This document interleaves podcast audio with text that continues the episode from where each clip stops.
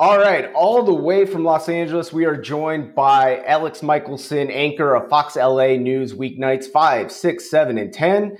He's the host of California's only statewide political show, The Issue Is, and you can find him on YouTube, Alex Michaelson. Thank you so much for joining the podcast today. Thank you so much for the invitation. Really appreciate it and love what you guys do.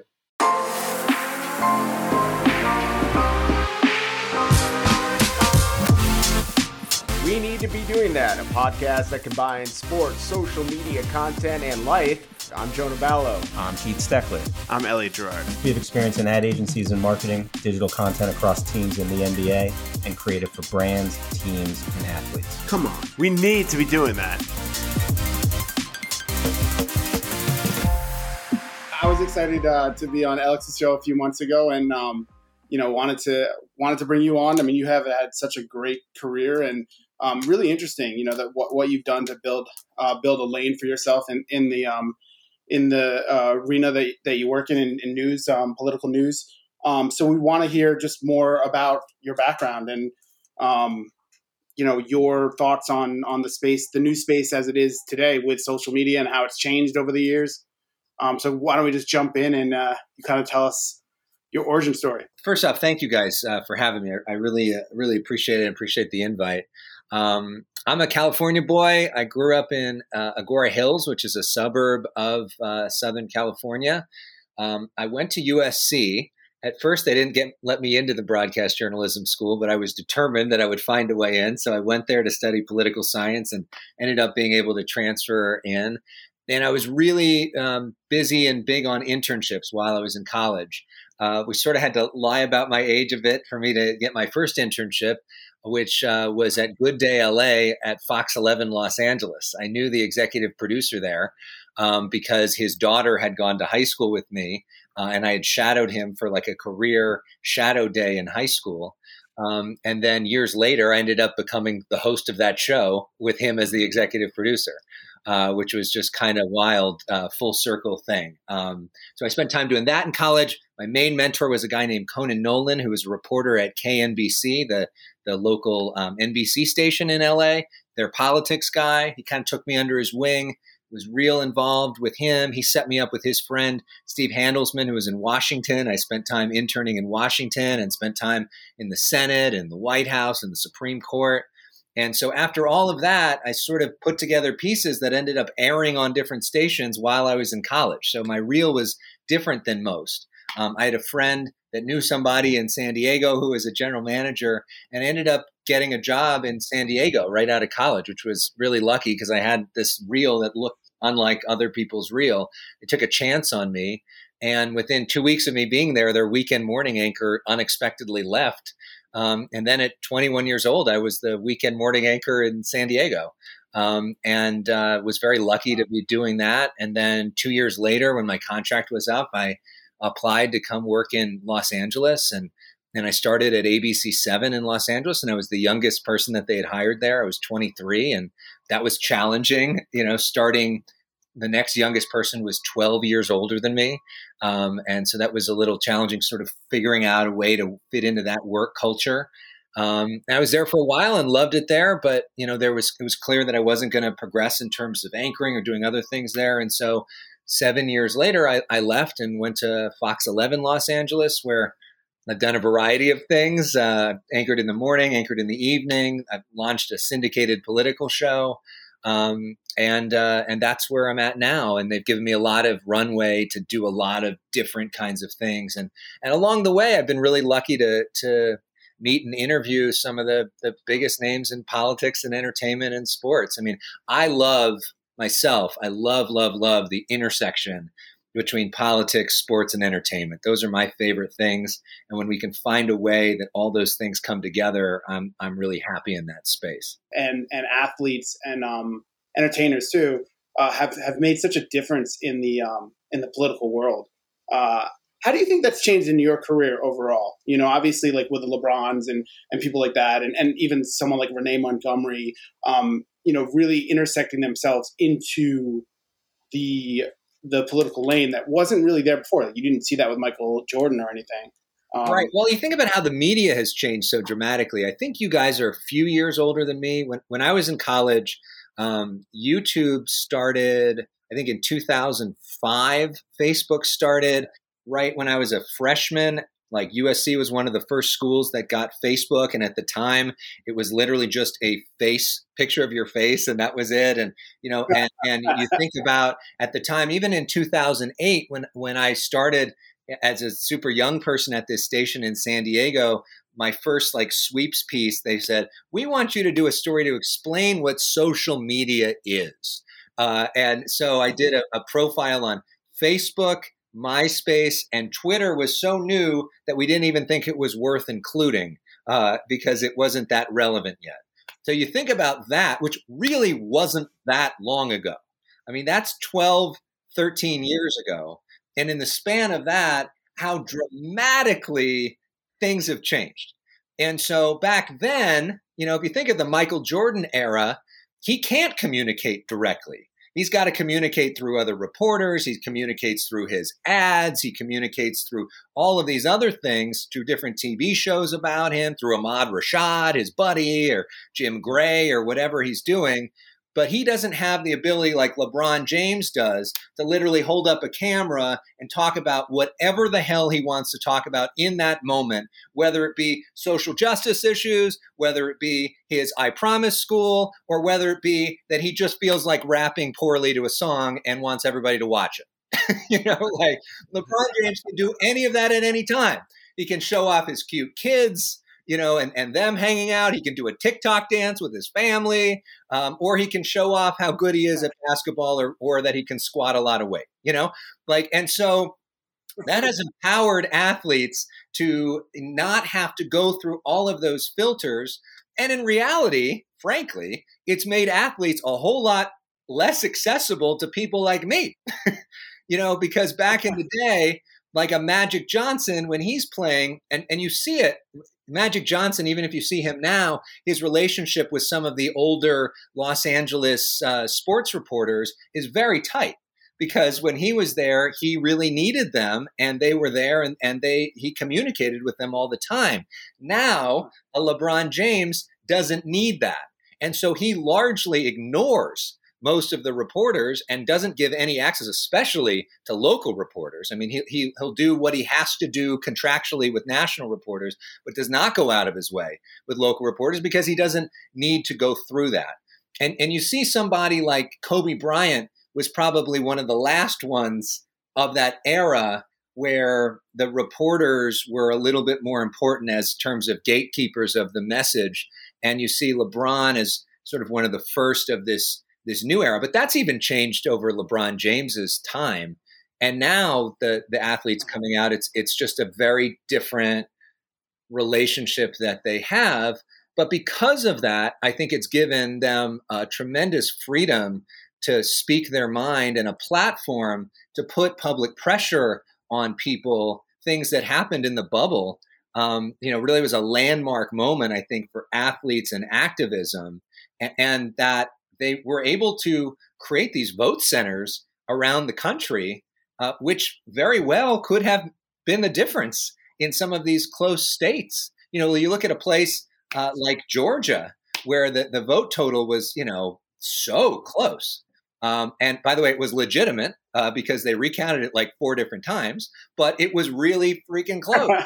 and so, you know, that that activism of having a mass voting center at the basketball arena there, you know, that could have been the difference in, in the whole election. How do you manage coverage of politics now and how it has changed in terms of, you know, there are only select topics that usually get to the top of the call sheet, right? And and especially on the national media stage of what they're going to cover, especially in the Trump era, when it is sort of a reaction to what's happening there seems to be a need or uh, this gravitational pull towards covering that and covering it 24 7 and a lot of the smaller topics some of i would argue some of the even the more important issues get buried because they're not necessarily a easy to explain and discuss. There's a lot of nuance to them. And they're not sort of that polarizing type topics that we see in sports coverage where there be the debate shows or on, you know, Fox News, CNN, where it's basically, you know, one topic is either bad or good. We're going to debate this incessantly over and over again. How do you manage the coverage of it? And and I think it is become more challenging in this era than ever before. Well, I I think you bring up a great point because that's the new challenge now right? Because right. it was so obvious in the Trump era that Trump was so outrageous and sucked up so much oxygen and was such a big force that you had no choice but to cover him. You couldn't ignore him. And everything was about him. What did he say? What's the reaction to that positive and negative? How is that impacting? How, I mean, since the moment he came down that escalator, everything was about him. Even covering the Democratic primaries both in 2016 and 2020. And I was very, very active in both of those and talking to all of the candidates in both of those primaries. Mm. Half of the time was talking about what Trump just said that day, or who could be the best against Trump, or who would debate Trump the best. So now there's this great sort of reckoning moment for the media. It's like, what do you do now?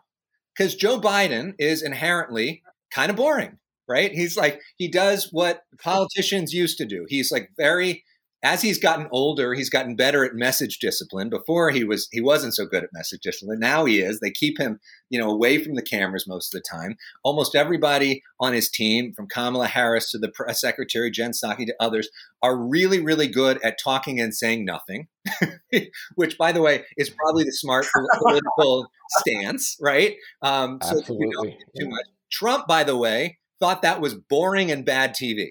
He didn't like watching that kind of thing. He knew that's not what the media wants. So he would throw rhetorical bombs in there because he knew that that would get people riled up. Even this past weekend, as we tape this, you know, he was at CPAC making his first speech and he's on the prompter. And you can tell that he realizes that this stuff is boring to the crowd. So he starts going off the prompter because he wants to fire people up. But now you got a team that doesn't do that. So now the question is so what do you talk about now, right?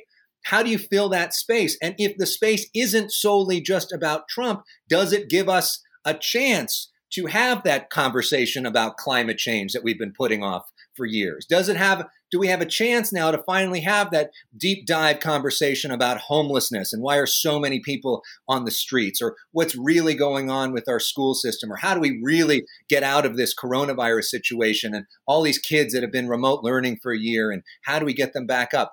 I mean, now there is an opportunity, I think, uh, to actually have those conversations because we're not just in the chaos. Because when you're in the chaos, all you can deal with is the chaos and like, let me get through the day. And now I, am feeling, even for my own show, that we do have an opportunity. I said to my team, I'm interested that you said this just, if, you know, just yesterday, like we finally have a chance to start doing other kinds of shows and start planning other kinds of shows. You know, it was so hard that Trump uh, also was a 24 7 figure in that you never knew when he was going to tweet something. He, you know, had to go to the bathroom because he had to pee in the middle of the night. All of a sudden, it would be a good time to tweet, right? And like all of a sudden, then the morning shows and it changes the whole news cycle. Like I don't know if Joe Biden has better bladder control or he's just better. Or they keep the phone away. like you don't see that happening.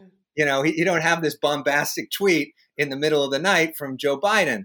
So like he is more of a nine to five Monday through Friday president. Like he comes out, they said they give you a schedule the day before. It says what time Joe Biden's going to come out. He comes out at that time. He doesn't stay longer than that, and then he goes about their business. So now there's this other space. And the other interesting thing, frankly, from a political perspective, is now everybody else is starting to be viewed in a different light because Trump isn't there. Like you look at this criticism recently of Andrew Cuomo, the governor of New mm-hmm. York who was yeah. seen as a saint, you know, like they, they, that they were going to make him, you know, he's like Mother Teresa during the during the the the pandemic. He writes a book, everybody loves him. They're Cuomo Okay, well, because he was being compared at the time to Donald Trump's, you know, objectively horrible response to the coronavirus.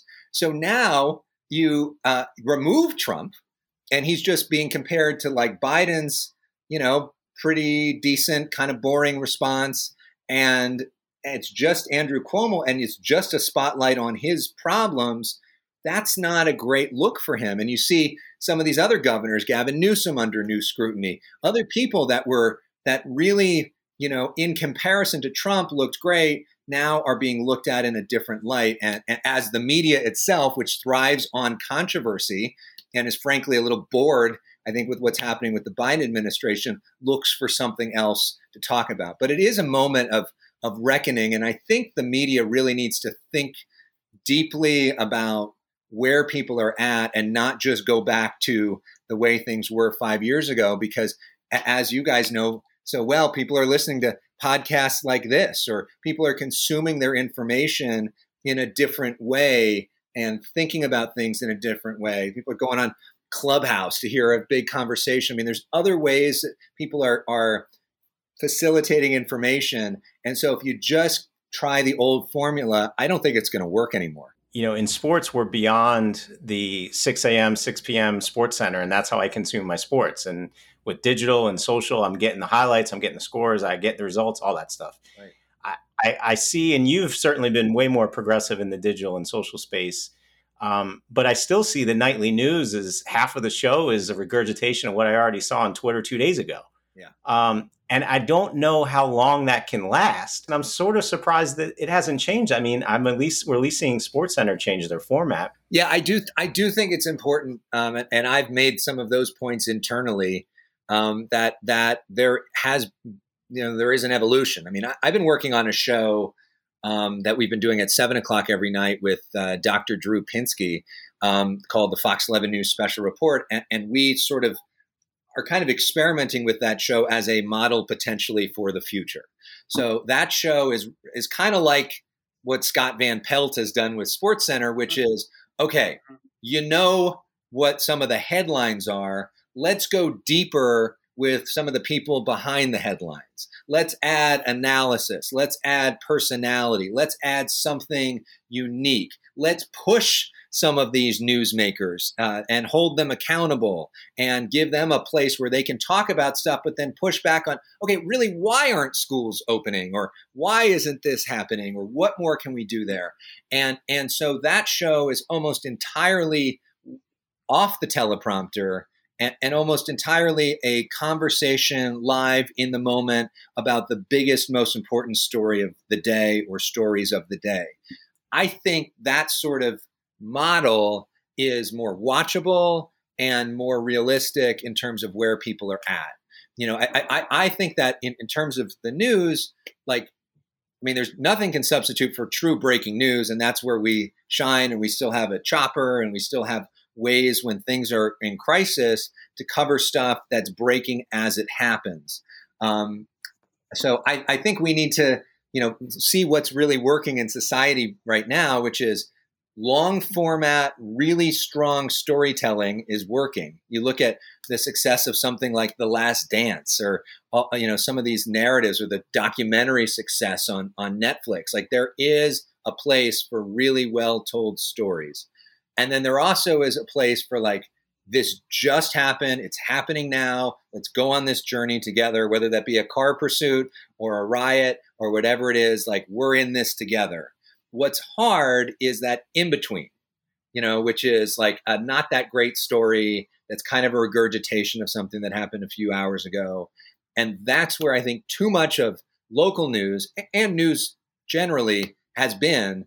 And I think if we can't get rid of that and change that up, I think the industry is is going to be in a bad place. Um, and so I'm excited about the possibility of what some of that reinvention looks like. Because there's there's no doubt that there's going to be a need for local news. This pandemic showed the need for holding local people accountable and getting important information out there. There's no doubt that humans have a hunger for great storytelling. That goes back to literally cavemen telling stories on the you know on the caves. Um, so that's something like from humanity. The question is, what exactly does that format look like, and, and what's um, a useful way given the way people are processing information? Yeah, I mean, in, in our in our business, we always say content is king. But after hearing you, I'm going to add those who own a helicopter are king. people always were talking about like the past four years, like fake news and how and I it's become an old issue. But at the point at this point, it's it's really become like conspiracy theory news versus real news. Right. Um, and I, I kind of want to hear your take on like how do you as a reporter take that on, but also as a local reporter take that kind of stuff on because people's minds have gotten warped beyond just fake news. I feel like it's really come almost like not full circle, but like gone gone around to a whole different bend that you know like I don't even understand what they're thinking. A lot of them. Uh, yeah, I mean, um, some of them are just fucking crazy. like you can't. There's just some people you just can't reach. But I, I do think that the the exciting part of, of you know the local space more than the cable space, where I think some people are are you're watching because you want your beliefs reinforced, and the person that's watching Rachel is probably not watching Sean ever, right? Unless they like really want to hate watch. So like that. So I think what's good about local, I think it's one of the few places where there are people that watch from both sides because I think most of our stuff is pretty objective and pretty fact based. And so you do have an opportunity to talk to people that may disagree. One thing I've tried to do on, on my show on the issue is if we brought together people on radically different sides like we had a show recently with Tomi Lahren from Fox Nation, as conservative as it gets, and Brian Tyler Cohen, who's got a million YouTube followers, one of the most progressive people online. And I put them together, and it was heated. I mean, it got like a, over a million views on YouTube. It was a big, crazy thing. But what was also kind of cool about it was one, I made sure that it was civil. And two, it was one of the few times that people that listen to Tomi ever watch, hear the other side of an argument. And one of the few times that people listen to Brian ever get to hear the conservative side of the argument, because usually they just are in echo chambers. Um, so part of what I've tried to do is to try to bring people together to show one, you can have a conversation. It can be civil. Even if your mind isn't totally changed by it, you can realize that the person on the other side is not a horrible human being who deserves to be spat on right? Yeah. The, the, the, biggest problem in our society, we've gone from uh, having opponents to having enemies, and those that's a that's a problem. Like the the other side, whatever side it is, has been totally dehumanized. And you look at so much of social media, and it's like talking about how you want to see the other person dead, you know. Um, and and and so, how can we get to a place where we have at least some facts in common so that we can have a conversation. I mean, it's a really tough thing to do, um, but I think it's an important thing that that we invest in um, because, man, I mean, it is it is bad, and, and and you know we have gone from a place where you know we're fighting on you know I want the tax rate to be thirty nine percent, I want the tax rate to be thirty five percent. Let's meet at thirty seven. To I don't even believe in the concept of taxes. it's like you can't like find a common ground there.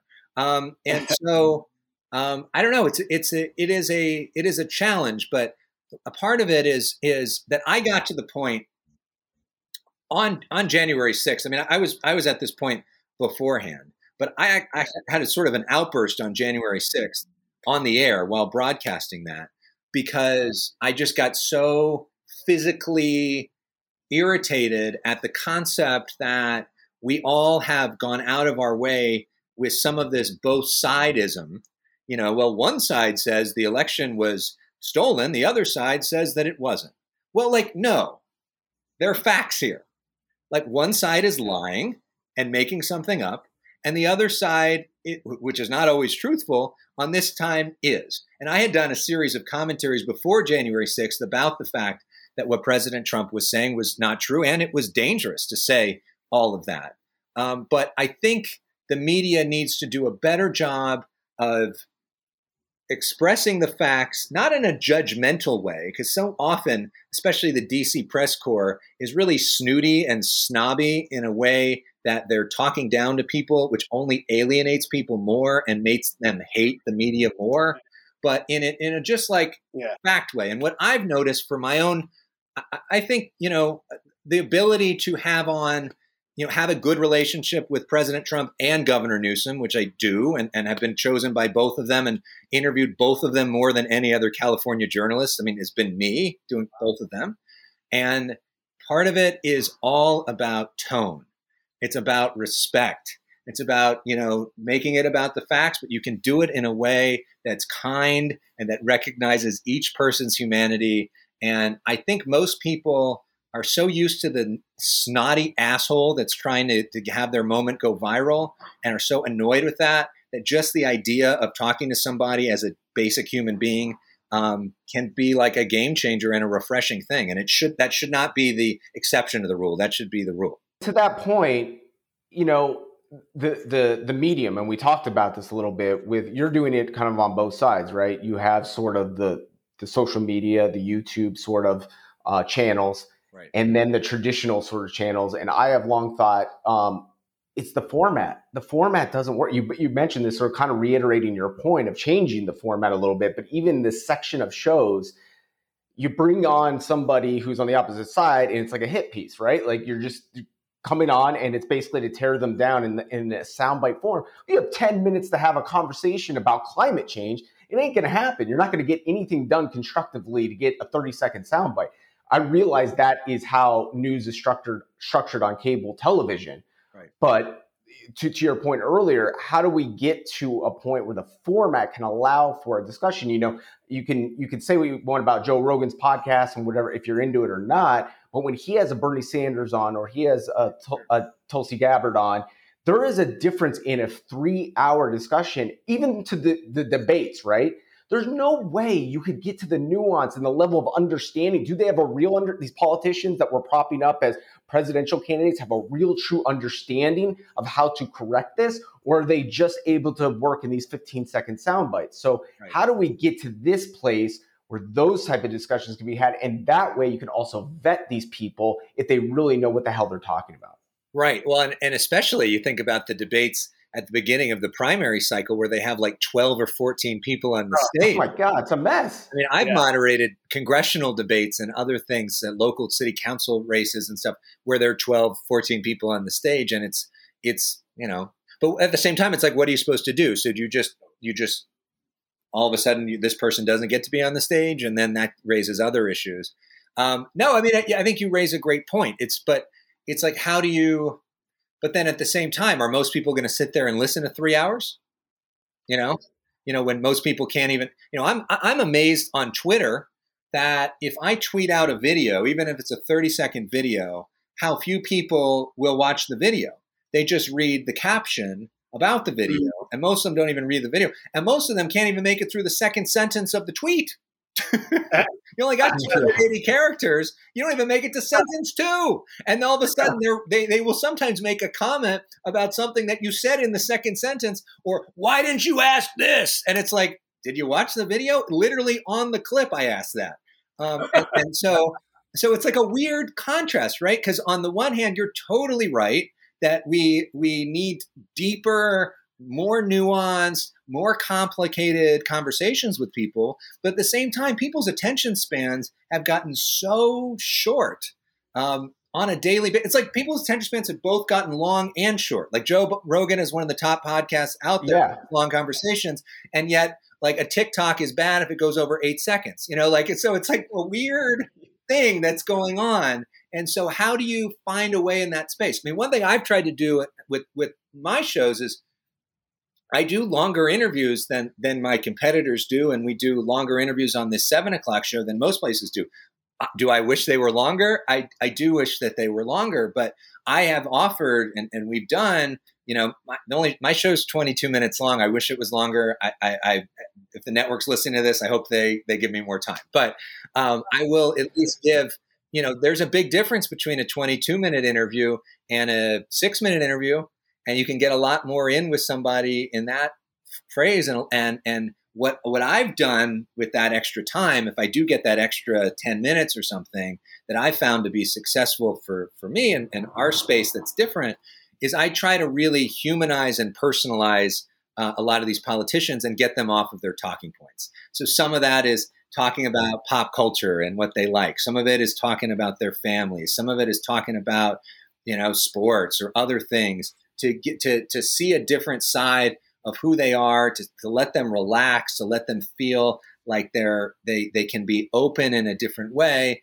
And then I think you do get more of a sense of who that person is in terms of their soul. Because eh, eh, in reality, a lot of these Democrats or Republicans that run in the primaries, they all pretty much agree on the same things, with, with a few exceptions and some notable exceptions, like on healthcare reform. I want universal healthcare. I want a process to universal healthcare, which, by the way, neither is going to get anyways. So it's like it's a lot of it is who is the person, what is their character about, is this somebody you trust, is this somebody you think has the right thing in mind, and I think we also need to spend some time trying to figure out who these people are and, and get off the just same old, I'm going to read you this same talking point, go through the script. And it's been interesting to see some politicians that really works with, and some really are very uncomfortable with that because they're so used to being so processed. Yeah, yeah Andrew Yang was the one that also, like, you know, you start to you hear the, the, the talking points or the UBI and things that that he wants to cover as part of his platform, but when you get to hear the rationale behind it, it gives you a completely different thought process. And uh, yeah, that you're exactly right. And how do you He's the, also. Yeah, I, did, I, did, more interviews with him than anybody else in California, and he was like a regular on our show. I, I, yeah, I love. So, what did you what did you think about him and, and, his? Andrew Yang is one of my all time favorite guests for a lot of reasons. First off, he's um, he doesn't follow the talking points. He actually answers questions. He has interesting things to say that is not like orthodoxy, and he's thought through problems. He's very forward thinking in terms of what he's looking at. He's you know forecasting things that are going to happen years down the road. Um, and so a conversation with him is not so much what some of the politicians are, which is, I say this, you say that, this attack here, this here, and it feels like you're sort of role playing in like a tennis match where you know where it's going to go. Like Andrew Yang is like a real conversation where you actually get into stuff, and that makes him a much more interesting interview. I mean, I, I really enjoyed talking with Pete Buttigieg. We had some great conversations. Um, he's a little bit more scripted than Andrew Yang, but also just really thoughtful and and has you know thought through issues in a deep way. Bernie uh, Sanders was I did more interviews with him than anybody else, and and we really connected. I mean, he's so different than the other two, um, but he loves really delving into policy, and he's so used to pop reporters not doing that. And when you do go into the actual issues, he's so grateful for that that he'll give you a lot and really dig into stuff. And then there are other people that are that are less giving interviews. Is there anybody on the other side? You named, you know, three Democrats there. Is there anybody on the other side that you feel has some of that same um, ap- approach, a new sort of ideological thinking about politics, about what we can do in this country? Yeah, I mean, I think I, have I've enjoyed my conversation so far with Kevin Faulconer, who's running for governor of California. He's uh, the former mayor of San Diego. Um, he tried a very different approach on homelessness, which was basically to ban people from sleeping on the streets and to set up shelters. He's got a uh, he's a moderate Republican. Um, he's had success in terms of governing. He comes with different ideas of how he wants to go about it and has been very respectful in his conversation um, with us. And so I enjoy that sort of thing. I mean, um, probably one of my all time favorite interviews is with Arnold Schwarzenegger, who we've done a series with.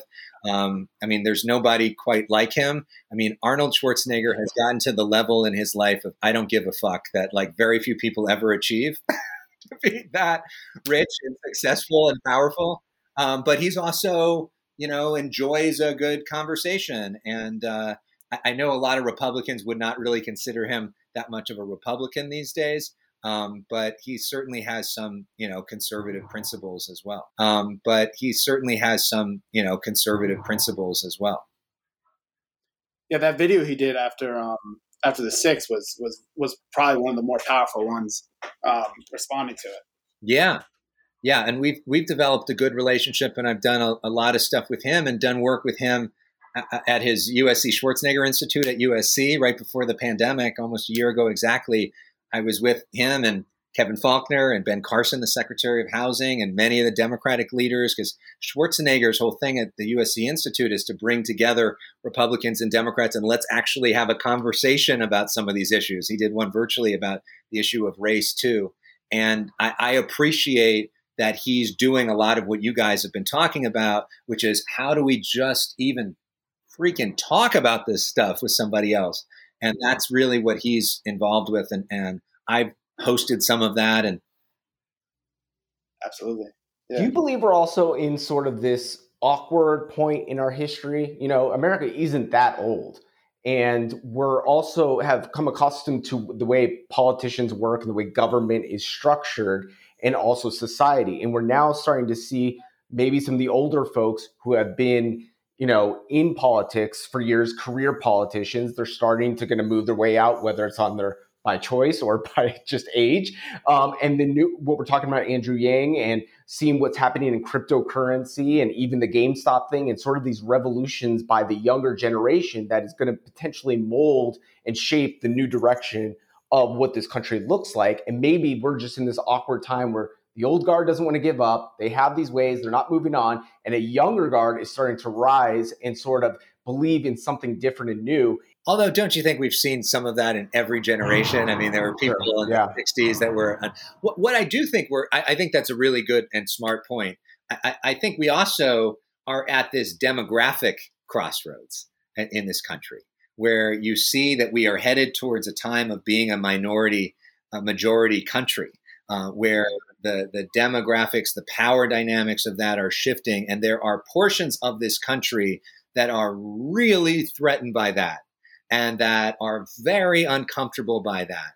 And if you look at, you know, Donald Trump's appeal, you know, I, I, Fareed Zakaria, I just listened to a podcast, described it as, you know, his basic appeal was he said, you know, the Chinese uh, have taken away your factories, the Mexicans have taken away your jobs, and the Muslims are going to kill you, and I'm going to make America great again.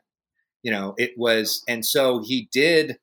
You know, now I don't know if I totally 100% go into all that, but but that is, I think, a, a way of sort of thinking about some of the the real white resentment that you see that's happening now because of the dramatic demographic changes and that and I don't know if there is Donald Trump without, you know, social media and Rush Limbaugh and everything else that set it up in terms of the Republican side. But I also don't know if there's if Donald Trump exists if there wasn't a black president right before, you know, and and that there was this every for every you know Barack Obama has, has said in his podcast with with Bruce Springsteen, which is great by the way, um, that you know the the the bending of the moral arc is not a straight line you know, you, you step forward, you step back. And I, and I think there's a real um, friction point that's happening in our country right now with a group of people that feel threatened, that feel like their uh, religious way of life, that their economic way of life, that their cultural values are being threatened, um, and that the quote unquote woke left is going too far and it's too much, and that there is a pushback to that. Um, and maybe the woke left is going too far and it's too much. And, and maybe there's, you know, and, and, it's interesting that Joe Biden, who is was the most moderate of, of, probably all of the Democrats that was running, maybe Pete Buttigieg, but you know, Pete Buttigieg was a young gay guy. Joe Biden is an old, you know, white guy who's been around forever, and that was less threatening to people. Um, one, and that side of the Democratic Party won.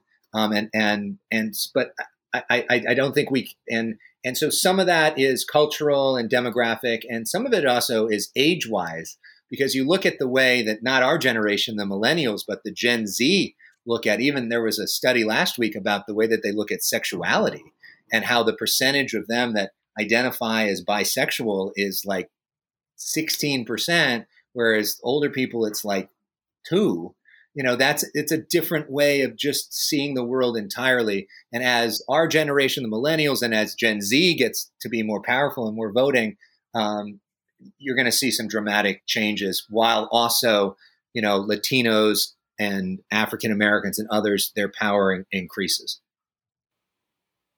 it's a great way of looking at. Um, I think I agree totally. I think there's a lot of factors probably into what we're seeing now, why it is the way things are starting to unravel a little bit, and, and sort of at these um, certainly the, these friction points, as you put it. To to go on a lighter note, what has surprised you from being a host and an interviewer to a guest you've had that you didn't expect it to go as well as it did, or be as insightful or as interesting as it uh, turned out to be? Ooh, that's a that's a uh, that's a good question.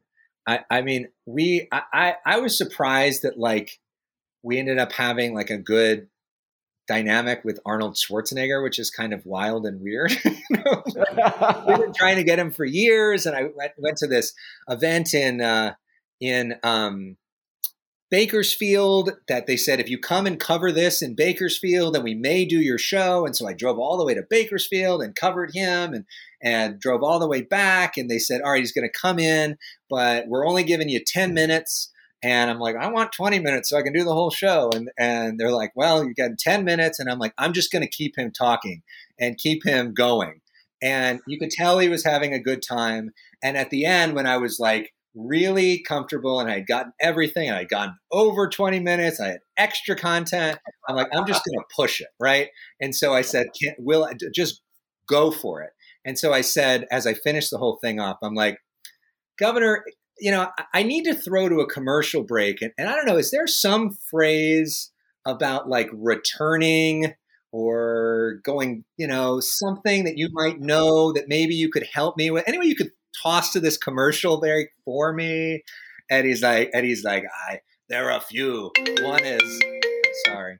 Uh, one of them is get to the chopper, and he like he's like does all, and then he ends it with "I'll be back," and I was like, "This is the greatest moment of my life. Like, we might as well just end the show here. like, it doesn't get any cooler than that." Um, so that was a surprise from I don't know if he's we're even going to get a full segment with him. To uh, we have him doing Terminator taglines as our uh, as our our station IDs. Great. So that was that was pretty cool. well, let, let, let, me ask you this: from you you go to the both ends, and we've talked about the crossover now and how you know you know shut up and dribble doesn't exist. Right. Um, same similar question, but from an athlete. Who have you interviewed, and what have you gained from that interview that you didn't think was there, and something or or someone that stood out as far as one of your interviews? Yeah, I mean, and I think from a from an you know uh, the previous generation, I, I think Magic Johnson is one of the most like impressive people in terms of what he has done uh, off the court, in terms of business, in terms of lifting people up. I mean, he's just uh, an amazing figure that's really inspiring to be around, and I think is a case study um, for a lot of people.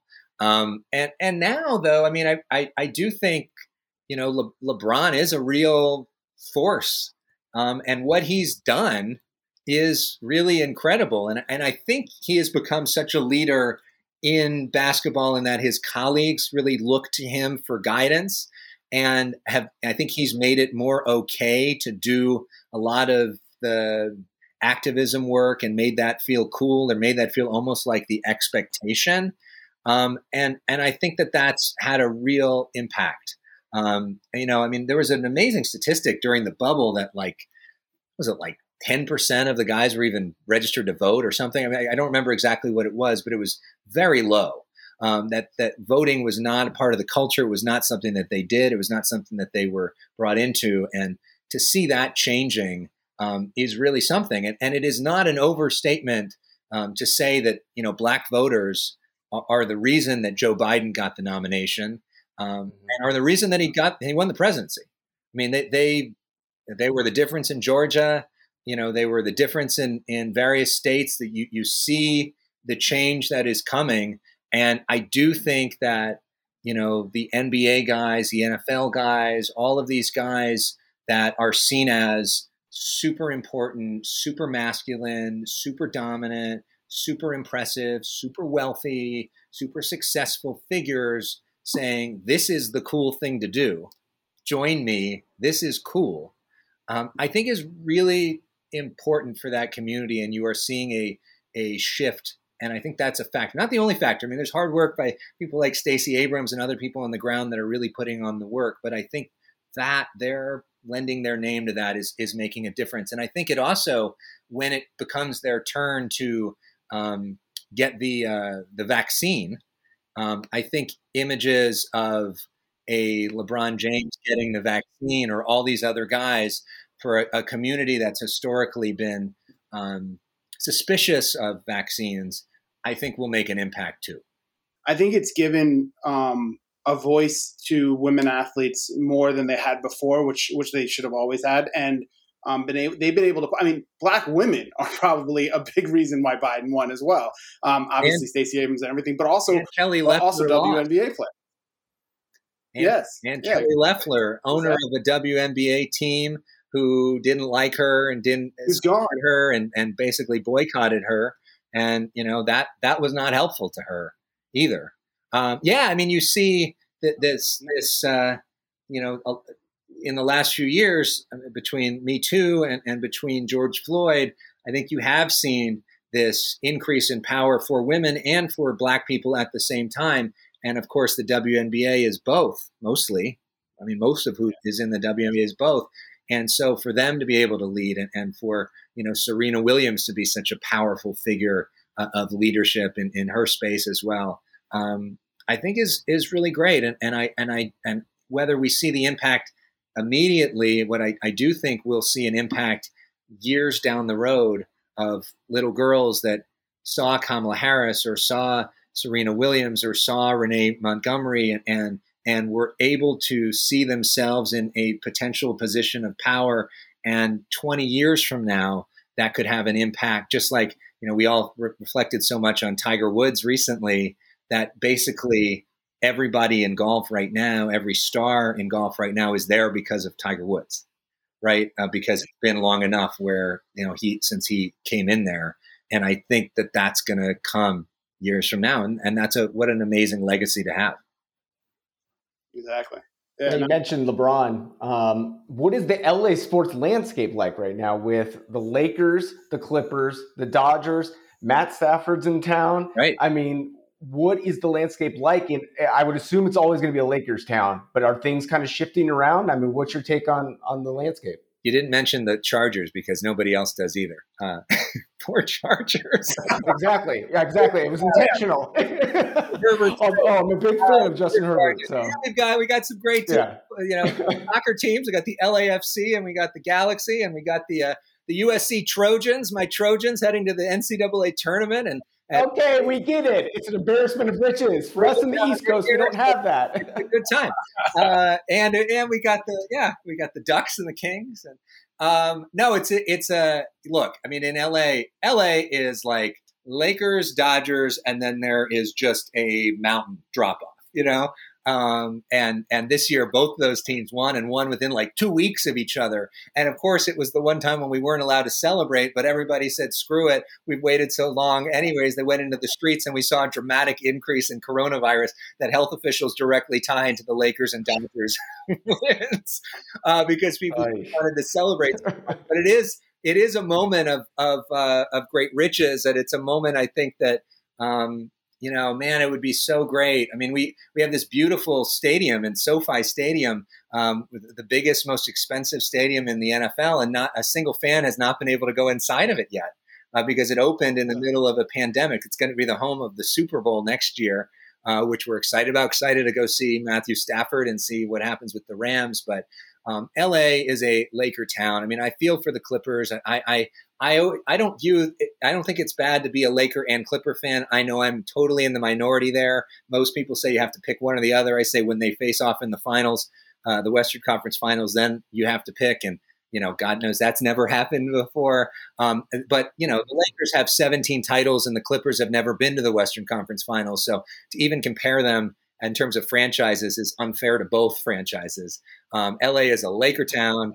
LA loves the Dodgers. Um, you know, true blue. I mean, and, and you think about, you know, especially LA, which is um, 60% Latino. Um, baseball is so big in that community, and, and the bleachers at Dodger Stadium is like such an iconic place. And Um, so that's a really big thing in LA, and everything else is is you have to win consistently to even be noticed.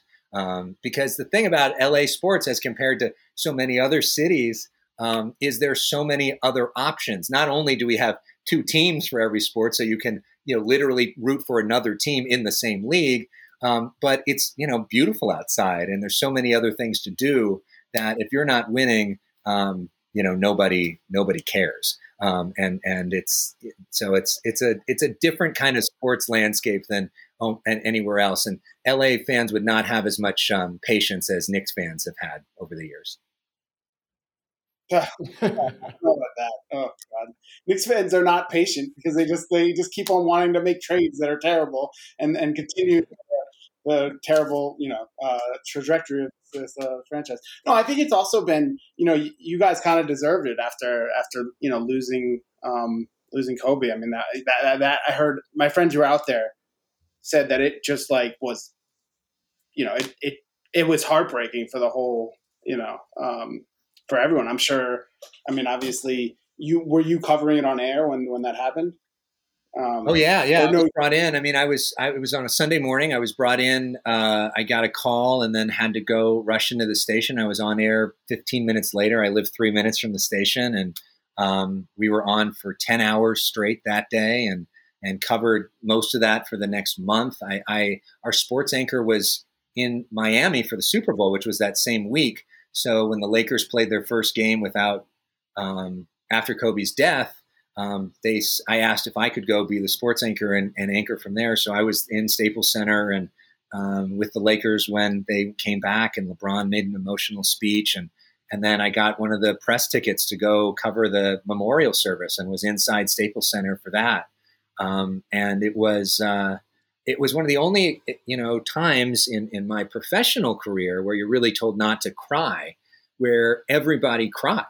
Um, and all of these seasoned, you know, veteran reporters who I looked up to and watched for years were all crying together.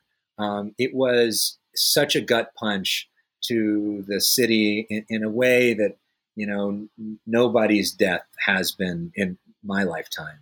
Um, it was just it was just the, one of the most devastating things because Kobe had become such a symbol of excellence to every part of our community, and our community is very all over the map. But he, I think, uniquely for a lot of different reasons, from played to the wealthy old white guy to you know the black guy to the Latino community to the Asian community. I mean, like he had every community had a reason to love Kobe, and um, and there was a collective grief in this city that unlike anything that's ever happened before. And then like a week or two after that, um, the whole city shut down. So Kobe's uh, memorial service was the last, which happened just you know a, a year ago this past week. Um, 224 was the day of it. Um, was the last major event that Los Angeles was able to come together for. Wow. Yeah. Wow. Yeah. Do you think? All right. Uh, just last question. Sure. Do you think he should be a logo? No. I don't. I don't. No? Agreed. I don't Full think agreement. the logo. I, I think uh, uh, Kobe was great and an amazing player, but so is Jerry West. I mean, I think we're we're so focused on our our in the moment and everything is the greatest because it just happened that I think we as a society also don't take enough time to appreciate you know where we came from. Um, you know, there's an argument to be made um, that Jerry West is is the greatest Laker of all time, not just for his um, contributions on the court, but his contributions as a general manager. I mean, Kobe, Shaquille O'Neal Kobe Bryant literally would not be on the Lakers without Jerry right. West making a trade for Vlade Divac. I mean, what was that? One of the greatest trades of all time, or what? I mean, they got a flopper, and we got the great, you know, that Jerry. You pick up laundry, Vlade Divac. That summer, Jerry West, you know, signed Shaquille O'Neal and uh, and and traded for Kobe Bryant and set up. You know, Jerry West was a part of the Showtime Lakers with Magic and Kareem and everybody else. Jerry West is partly responsible for the Warriors' uh, great success. I mean, you think about what Jerry West has done over the series of like five or six decades, he's really at the center of, of many of the greatest teams in the history of the league. So to just like blow that off, um, and I mean, Kobe's great, and Kobe, you know, deserves to be memorialized too. But I might be old guy, get off my lawn type. I know. Well, well, but I mean, it's like one thing if if Jerry West was like some horrible, racist, anti-Semite from another era who we need to like pretend like doesn't exist, which happens with some things, and it's like we move on and we change. But Jerry West isn't that. you know, like no, that makes that makes sense. I, I, yeah, I, totally I know, but I'm like a Laker historian who reads like old books about the Lakers. Like that's my like. So I don't, I don't know if I'm the necessarily the greatest representative there. Like there's another argument that the greatest Laker of all time is Kareem Abdul-Jabbar, but he's such an asshole to most people in the media that nobody ever wants to admit that. But if you look at the guy's statistics, well, the greatest player of all time. Yeah, I mean his yeah. statistics are unbelievable what he achieved, and yet he's almost never in the conversation just because most people don't like him. Yeah. Well, Alex, tell us where we can find you on social media. Thanks for uh, coming on the show, but let's tell everybody where we can find your great work and obviously your YouTube channel. Sure. So it's at Alex Michaelson. That's Alex with an E, not with an A. E L E X M I C H A E L S O N in every social media except on Twitter, where somebody somehow took that name. So it's Alex underscore Michaelson on Twitter. Uh, and uh, yeah, I look forward to any interaction with people and, and love to have a conversation there and welcome the comments.